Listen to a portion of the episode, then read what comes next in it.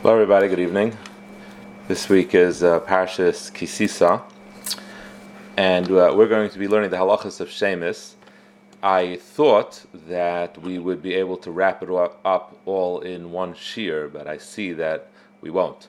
It's going to take more than one shiur, so this will be part one, and hopefully we'll conclude next week with part two. Um, I encourage everybody to, you can either um, send, you can chat now, uh, any questions you may have, and either if it's relevant to what I'm talking about this year, I'll talk about it during this year, or, or um, Hashem, I'll address it uh, next week when I get to the, the rest of the halachas of Shemus that we're able to talk about. So the reason why um, I chose to spoke uh, to speak, I'm sorry, about Shemus is because obviously in preparation of preparation to prepare for Pesach. So we try to clear our house of the accumulations of uh, paper, homework sheets, uh, all forms of weekly publications, magazines, newspapers, all the things that have piled up over the year. Um, and this leads to many questions about what to do with all of them, right? Namely, Shemus, how do you do Geniza, how do you put them away? And in order to understand how these halachas work, today this today I'll give more of an overview of how they work, so to give you a good understanding of which category your particular shemus falls into, and then we'll talk a little bit next week exactly how to deal with each each one, each particular category. So there's really three categories of shemus, and then there's a fourth category which is called tashmish mitzvah. So the three categories of shemus, the three categories of uh, items that require geniza, that require to be put away with um, with proper respect and dignity uh, are, are, are three. Number one, the first one isn't very relevant to us typically, which is a Sefer Torah. And Sefer Torah includes not just Sefer Torah itself, but it includes anything that's written on parchment, you know, properly with the Ksav Ashuris, like Nevi'im, Iksuvim, and Megillah. But anything that's written like that is in that first category, and that's the most stringent. And uh, we're going to learn a drop about it just because it helps us understand the concept behind all shemus, really, which starts from that halacha of a Sefer Torah. The second category is how we treat actual name of Hashem, and that's a category for itself. It's different than the third category, which is psukim, divrei Torah, and so on and so forth. The name of Hashem itself, if it's written out in any form, has its own halal, uh, its own it's, it's, it's, its own category. We treat, we deal with it differently. So those are the three categories: the Sefer Torah, anything written like a Sefer Torah, the name of Hashem in all its forms and permutations, and the third is Divrei Torah and anything else that you know is associated with Torah, which has been written down or photocopied or you know all all different uh, forms of of uh, script.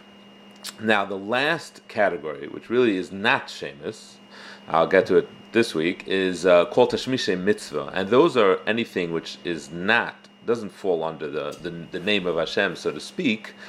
Rather, it is uh, like tzitzis, a yarmulke, lulav, esrig, a menorah, Chanukah menorah, and so on and so forth. So that actually is not Shemus. All right, so we'll talk about that. We'll get to that soon. So let's first start with the first category, uh, which is uh, the most stringent, and that is a Sefer Torah. So when a Sefer Torah becomes unusable anymore, right, due to decay or any other psul that invalidates it, it is required to be buried. We're required to bury it. But you can't just simply bury it in the ground, even in a basic chorus, even next to a tzaddik. The halacha is you have to bury it in an earthenware container. You have to seal it away in an earthenware container. Now, uh, practically speaking, that's not very accessible these days. We don't have earthenware, earthenware containers of that size, and they're not cheap. So, Rav Moshe Feinstein said you can use a plastic container as well, and you seal it away. Now, you think if we're burying it, why are we sealing it away in an earthenware container? And this is the part that's relevant to us because the crux of the halacha of Shemus is that we are not allowed to destroy Hashem's name. We're not allowed to, to cause Hashem's name to get destroyed. Learn from a pasuk. You may not do so to Hashem's name. What we do to destroy and eradicate avodah idols, we can't do the same to Hashem's name. We have to treat it with respect. And that being the case, yes, a Sefer Torah is possible. Yes, it cannot be used anymore, but it contains many, many names of Hashem, and therefore not only can we not destroy it, we can't even cause it to get destroyed. We have to protect it from getting destroyed. So we are allowed to bury it because we have nothing, nowhere else to put it anymore. But we have to bury it in a way that it'll at least delay the inevitable decay as much as possible. That's the concept behind burying a Sefer Torah. And that, that being true, that's why most shuls these days opt not to bury a Sefer Torah, and rather what they do is they leave it in the Aron Kaidish with, uh, you know, they put they, put it differently so that everybody knows it's not a kosher Sefer Torah, and then we use it on Simchas Torah, we dance with it, and that's the greatest respect to the Sefer Torah rather than to bury it. If you have that option, if not, you have room in your Aron Kaidish, then but that's that's a better thing to do. Um, uh, but otherwise, we are permitted to bury it, but we need to do it in a way that'll protect the name of Hashem as much as possible. Okay, so now that we understand the first category and the rationale behind what we're trying to do, Understand, though, that that's specific to a Sefer Torah and things that are written that re- require such a great degree of respect, which is we don't allow you to bury it unless you encase it in a plastic or something that'll protect it. If it's not a Sefer Torah, even if it is the name of Hashem, even if it's Yud Ke written out on paper, you aren't required to display that level of care for it, and you are permitted to just bury it as is, as long as you do it in a respectable way. Okay, so it doesn't require that. That level of stringency is specific to a Sefer Torah. But the concept still remains that we are not permitted to desecrate it. We are obligated to see to it that it gets the proper respect. And when it comes to writing Hashem's name, it really works two ways, meaning we today are more concerned about, okay, what are we going to do with it now that we have it in our house? But really, the question is much before that. We have to be careful what we write Hashem's name on because we're obligated to make sure it doesn't come to be desecrated. That's part of the obligation, both what we do with it now and both in advance of that to see to it that we don't ever write it in a way that it'll get desecrated. So um, it's not that well understood. That's that's that's really what's a shame because uh, you know when you make a photocopy of a sefer, it's usually not an issue. But if you make a photocopy of a siddur, or you make a photocopy of a chumash, and Sidurim and Chumashim, the Yud is spelled out. Hashem's name is written out, and unless you know you, we take care that those photocopies should be collected and treated with respect, so just making those photocopies is already uh, not the right thing to do. It's co- it's causing the eventual you know disrespect and and and and lack of, of, of proper treatment to Hashem's name, which is you know, the actual name of Hashem written out that way. So that is the two the two ways this halacha works is that it really begins before we have to see to it that we don't do that if possible, or if we do, at least then we should see to it that they're treated with the proper respect, which we'll get to, you know, what exactly to do with that. Now, the prohibition, I just see someone just, uh, just just chatted this question. The prohibition against desecrating Hashem's name applies in every single language. Doesn't make a difference how Hashem's name is written, how it's spelled out, and what, and in all, all the different names of Hashem are included. Yud Kevavke, Shen Dalad Yud, Aleph Dalad Nun Yud, but that's not all. Even G O D, written in English, when it's referring to Hashem, not other gods, like you know, uh, uh, when we say uh, Elhim Acherim, that's not obviously Kaddish. But when we are referring to Hashem, the Paiskim hold that that has to be treated with respect as well. So even if you wrote out on or printed out or whatever, and it says just God, God, God, that unfortunately will need to be treated with respect as well. Um, and uh, that, that's important to keep in mind. And again, like I said, we'll, t- we'll discuss exactly what to do with it, but it, it, you can't just throw it away. It, need, it needs to be treated with respect. And that's why the custom amongst us is to write G dash D. And that is allowed, right? And that's what we do, and specifically to avoid writing Hashem's name in a way that will be cause issues with desecration, as we write Aleph with a dash Lamed. Interestingly, not everybody holds that works. Okay, that I will say that's the overwhelming opinion is that it does. But there are some earlier poskim that held that a dash doesn't separate; a dash always connects. Right in the Torah, whenever there's a dash, it's bringing things together, not separating them. So uh, it, it, a dash is a form of nikud. It's called a makaf in uh, in in Hebrew and it, it, it, it, brings things together. So they say, what are you helping by making a dash? It's not aleph dash lamed. It's Hashem's name. But good. But uh, we we do not hold like that, and we say well, the reason why we made the dash there is to demonstrate we're trying not to write Hashem's name, and it works. So don't worry about that. But likewise, that's what should be done when writing. Uh, you know, writing out even in English God, it should rather be done G dash D in order to avoid further problems with shame. So it was interesting to me as well. The, so much so that the Paiskim are concerned even when you do abbreviations. Now, the, the, nowadays, commonly people write on the top of a paper, Beis Samach Dal, which stands for B'siyata Dishmaya. Before that, and this is what my father, alav hashalom, always used to do, and you'll see it in some, a lot of wedding invitations still have it, they used to write Beis Hey, right, which is Baruch Hashem. Now, Baruch Hashem is Hashem's name. The Hey stands for Hashem's name. And there are again a number of prominent Paiskim who say that if it's just Beis Hey, it has to be treated with respect. It should be considered as if Hashem's name was written, and therefore they say you can't write Beis Hey on top of a letter that you're sending to someone, which is just a you know regular letter. Uh, that the, the, person will likely throw out, and the same thing they write about wedding invitations. You shouldn't write a Beis Hey on top. Now, when it comes to uh, wedding invitations, they do us another disservice because they write a whole pasuk on it always, right? They, they tend to write Kala. Even they split it up. Half is on top of the Chasan, half on top of the Kala, but it's, it's meant to be read together.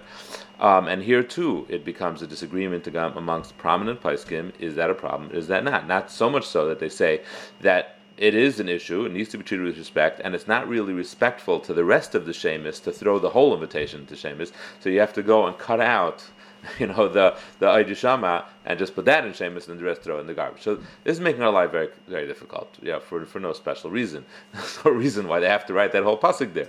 They could just write part of the pasuk and they wouldn't it wouldn't have this problem. Okay, but. Well, as we'll see, there's going to be numerous uh, leniencies when it comes to these. I'm going to deal with this area of like how what the leniencies are. I'm going to deal with that more next week, uh, and we're going to break down each one of them separately, how to dispose of them, like the photocopies, the you know each one, the homework, the schoolwork, the the the, the coloring books that have uh, depictions of of Torah scenes, and the, the sheets they just fill out, etc. Uh, etc. I'll try to if, and actually if you do are able to chat me or email me different cases, I'll try to actually deal with all of them. So there are just too many to include in this week's shiur, so I'll just dedicate next week's shiur to go through each one of those and see how you're supposed to get rid of them.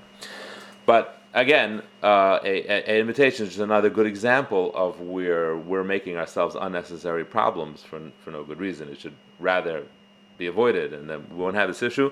Uh, obviously, the best option is evites. You know, then you don't have any of these problems, and it's a lot cheaper. Okay, now uh, the fourth category, I just want to talk about that for a moment before we move on. The fourth category is the most lenient category, and those are what I said is Tashmisha Mitzvah. That really doesn't fall under Shemus because it's not the name of Hashem. It's just things that were used for a mitzvah. And the halacha is that things that are used for a mitzvah are allowed to be thrown out. They don't have any Kedusha at all. Um, so, so therefore, essentially, you could just throw it away. So that includes, as I mentioned before, a talus, tzitzis, uh, yarmulke, um, old schach, lulav and estrig, Chanukah and so on.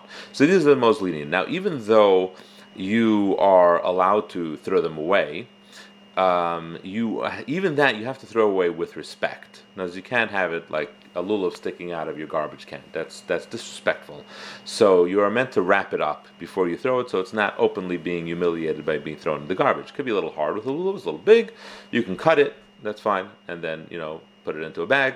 So be careful to hurt yourself, which is easy to do. Uh, and when it comes to Tashmisha Mitzvah, we also have a minhag that we, if possible, use it for another mitzvah. And one of the common mitzvahs to use a old lulav and a schach and so on is to use it in the process of burning chametz. So we use it as fuel to light the fire to burn chametz. So even though we're burning it, but being that it's being used for another mitzvah, that's considered the greatest honor for a mitzvah to be used for another mitzvah. So likewise, that could be done with any of the Tashmisha mitzvahs. So the Tashmisha mitzvah are the easiest of, and they actually should not be put in Shemus. You shouldn't be putting tzitzis into Shemus. Old tzitzis, your ch- children's tzitzis, they should not be going into Shemus because they don't, they don't, uh, they don't have that halacha that needs respect. And it seems like you shouldn't put into Shemus things that aren't supposed to go there because that's somewhat humiliating to what is there. So those just need to be wrapped up. You can put it in a plastic bag and throw it away, and that's fine. Um, so again, the that category is really not an issue. So that should cover a lot of different things that you can think of. Uh, but where things do get complicated are the, these two categories, uh, which is Hashem's name, which is the most stringent, when it actually has Hashem's name. And I see someone asked, a dalid, a dalid also is a problem. In other words, anything that directly refers to Hashem's name. When people write dalid instead of a hey, it's also the same issue as the Beis hey. Uh, it's not the point is not that the hey is one letter of Yud Kevavke Dalid is one letter of Aleph Dalid Nun Yud. It's it's it's the same point. It, it's referring to it's an it, it's an abbreviation to refer to Hashem's name. So that would would be uh, a possible it would be a possible issue and it would require us to treat it with respect. So Hashem's name is the most. Um, and then and then the, the next level is any divrei Torah, and then now, like I said, next week we'll talk about what what is now so common, which is the newspapers and the magazines and the homeworks, and the reason why they are different, which we'll discuss, is that they were originally written and printed uh, not for the sake of being a permanent thing, not for the sake of keeping it, not for the sake of it remaining and having any kedusha, and that gives it a certain amount of leniency, even though we have to treat it with respect. So again, like I said, we'll go through each one and say which actually has to be given to proper shemis and which can you dispose in other ways, which is uh, respectful, but you can uh, there's other ways that you can dispose of them. So Metz Hashem, next week. Um, I will try to get to those. I'm just going to look through what we have over here in the in the chat. Uh, photocopies, wedding invitations, Gemara photocopies, uh, Shem written other ways we talked about. Elikim, same thing. Um, a dash writing one's own name again that that is also discussed when I discussed the right Aleph Lamed. People the the, the, the can discuss even in your own name. That's the most lenient because it isn't really Hashem's name; it's your name. Um, and a hey, and so on and so forth. Okay, so for the most of these things, the Gemara photocopies and those other things, I will Bez Hashem. I hope to get to next week, and feel free to send me any other further questions, and I'll I'll hope to discuss those.